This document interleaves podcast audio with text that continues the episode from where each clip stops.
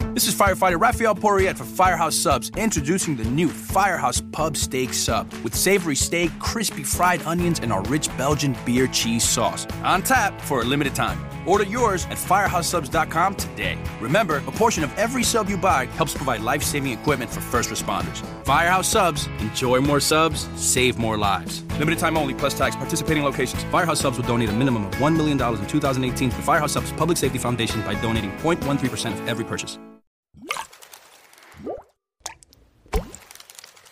All right, we're back here on the show. It's me, Hugh, and uh, Vaughn is my co-host. Vaughn, how are you enjoying the experience? Fine, fine. Right, even though it was kind of a surprise, Yes. Right? Big surprise. but you're adapting okay. well, I'm have to, you know. You're my boss. I have to look good right now. Okay, great. Well, we've got uh, Cap Cowan joining us here, president of the Myasthenia Gravis Society of Canada. Right, Cap? Correct. So um, I don't know what that is. Maybe you can just give us a brief introduction to uh, myasthenia gravis. It's a um, it's an autoimmune condition. Nobody knows what causes it, and it's chronic condition that is incurable so far. So myasthenia gravis, uh, what happens is um, some of the antibodies in your body that are normally there to fight bacteria, etc., become rogue, and they start attacking your muscle receptors. So when you do motion w- that you uh, will, what your happens muscles, when you is, move your um, hands and anything else, they start to attack the muscle receptor. Sounds And then fun. what? Ha- yeah, then what happens? Well, then you become paralyzed, or in the case of extreme myasthenia gravis, you would have an attack of your trachea muscles and you would suffocate. So, back in the 18th century, 19th century, early 20th century, uh, as late as 1945, about 50% of people would die from an attack of myasthenia gravis. really? Now it's down to 1% All of that. So at one time, half the people that died died from this condition. uh, that have myasthenia gravis. Oh, I in see. Canada Oh, I or like see. in the world? Uh, global figure. wow. yeah. Not So- half the people in the world, half the people that have the condition. Oh, Now, is it something that um, Makes sense. tends to, uh, as you, s- you mentioned the word attack, a- Mm-hmm. an acute attack that can then subside, or is it Correct. something that gets worse and worse and worse? Or It seems to be fairly subjective by patient, but there are two bells, if you like, of uh, that seem predominant in age groupings. Uh, for women between the ages of 20 and 40, they seem to be the highest percentage susceptibility, and men over 50. But we have in our Myasthenia Gravis Society of Canada members from all over the country and all over the map in age, right from three months to 95. does this affect people in certain occupations, or is this just like you can catch it whenever? It doesn't seem to be occupation related. Stress is definitely a factor in managing it. so if you Um, And- get so stress could bring on an attack. correct or combinations, yeah, with other issues, uh, certainly. And is it something? Uh, I mean, Vaughn mentioned uh, you could catch it, or uh, or asking about that, or, or is it Yeah. more something you've either got or don't have? So far as we know, it's not genetic, Oh, thank nor is it transmittable. That's one of the first things your family asks you. You know, right. so far as we know, there are probably 0.01 percent may have a genetic link. So In other no- words, sister, mother.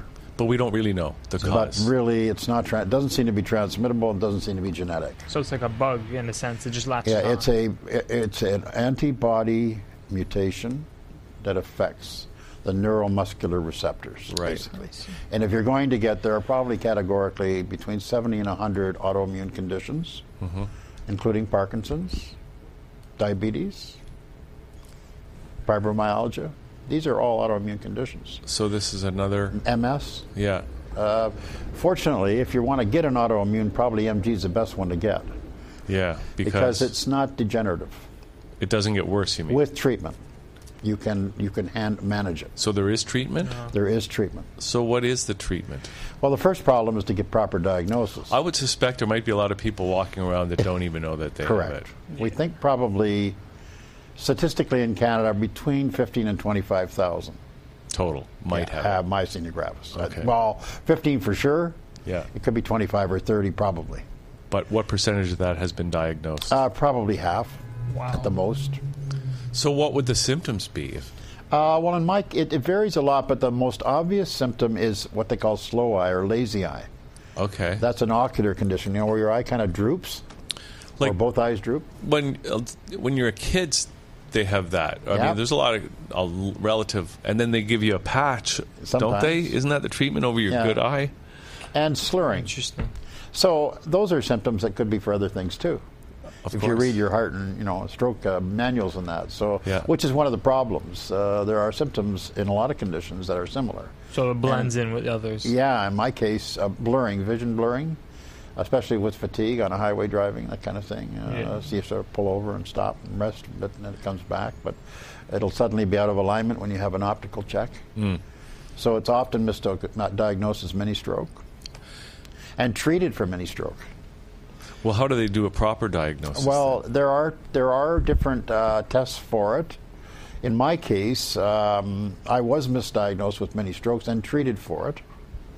Um, it worked up backwards for me. I almost died from the treatment for the wrong condition. And in dragging myself into hospital, a team ultimately diagnosed me with myasthenia gravis.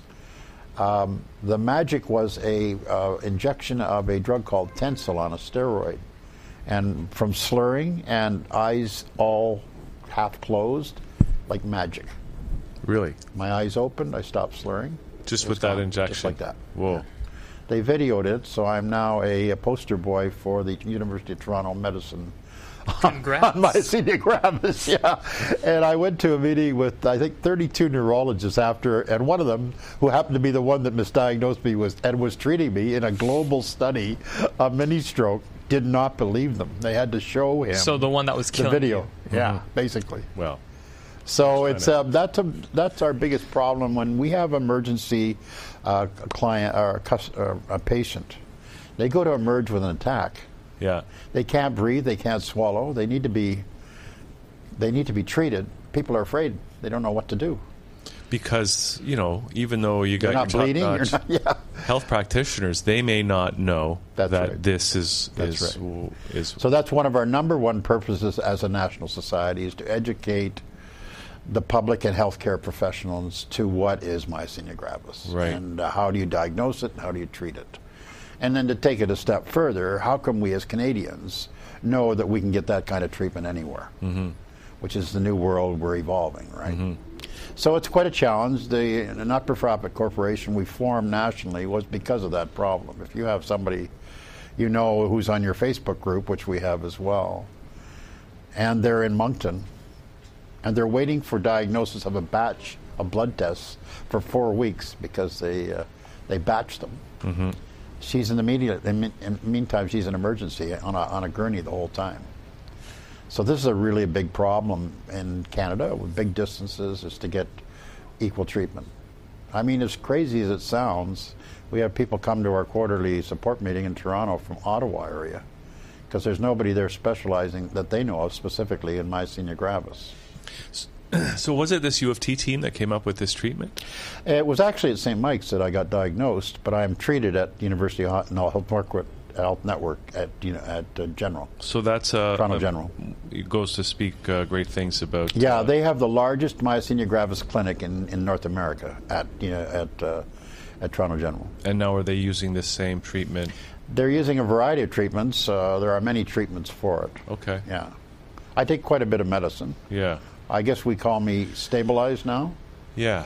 I'm stabilized, so I'm within two to four hours of an attack if I withdrew from my medicines. And it would come on for sure. Yeah, I'm taking a combination of things, which we know have side effects and all that sort of thing. So yeah, Now I know you came in here with George today. I did. does his uh, secretropin? Uh, I'm not sure.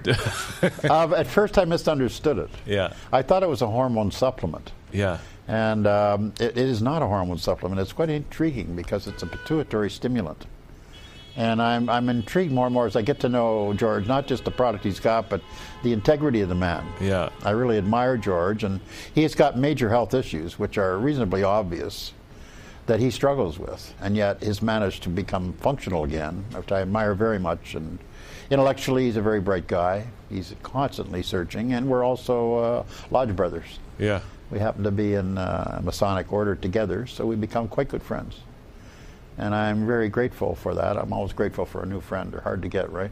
Yeah. So he's encouraging me quite a bit, and uh, he was one of our speakers at one time.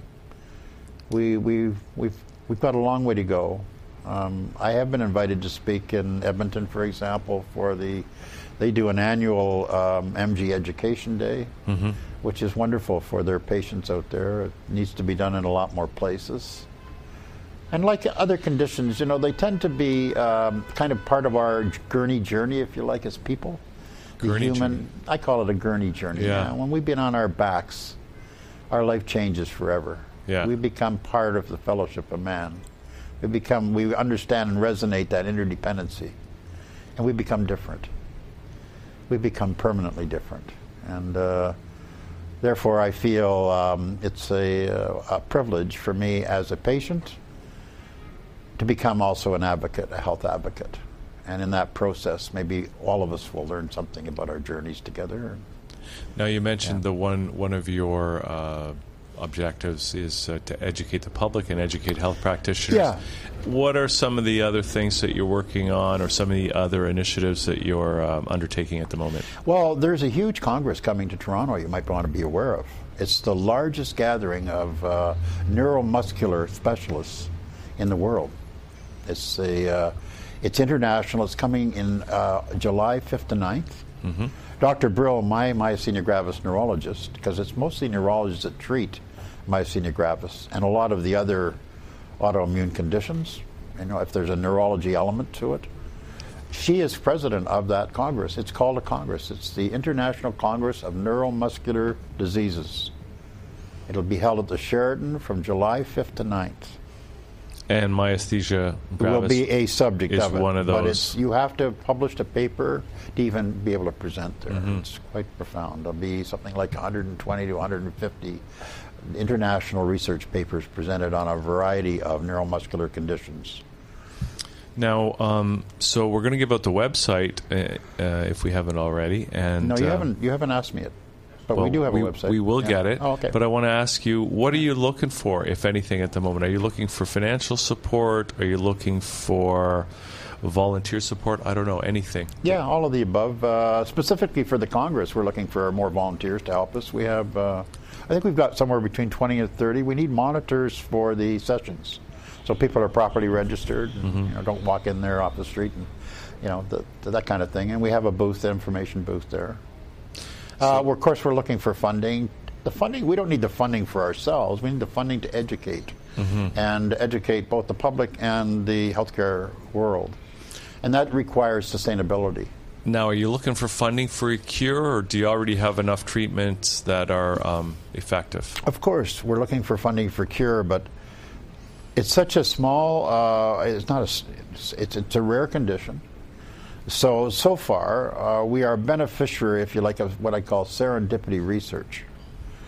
So sometimes it's applying that research going on in other places and paralleling it into treatments for myasthenia gravis and the other way around, you know.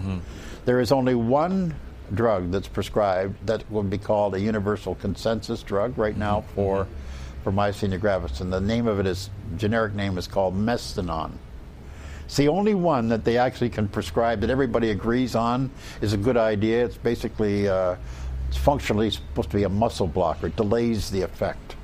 But everything else is experimental, and it's subjective. It just uh, yeah, it's really not a no man's land. But we are in a very exciting time in medical research. I, I think you must be aware that I've seen a line like this. The line goes like this, where we've been up till 2016 Oh, yeah. from the next five years like that will You be mean- the new line You mean in E all?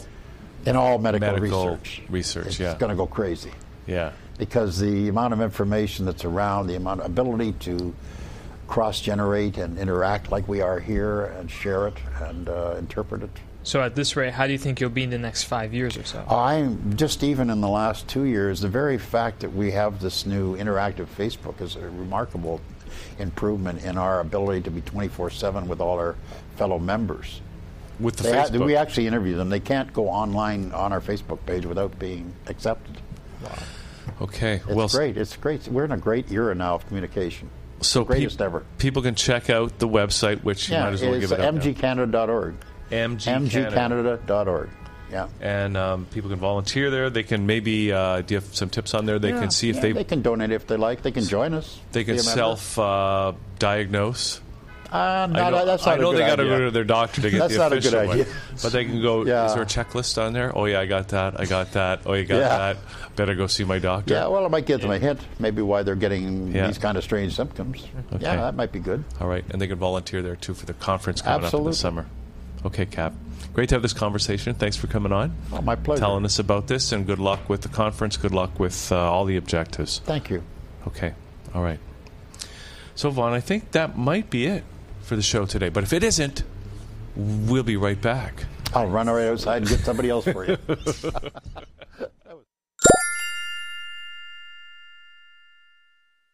This is firefighter Raphael Porriette for Firehouse Subs, introducing the new Firehouse Pub Steak Sub with savory steak, crispy fried onions, and our rich Belgian beer cheese sauce. On tap for a limited time. Order yours at firehousesubs.com today. Remember, a portion of every sub you buy helps provide life saving equipment for first responders. Firehouse Subs, enjoy more subs, save more lives. Limited time only, plus tax, participating locations. Firehouse Subs will donate a minimum of $1 million in 2018 to the Firehouse Subs Public Safety Foundation by donating 0.13% of every purchase.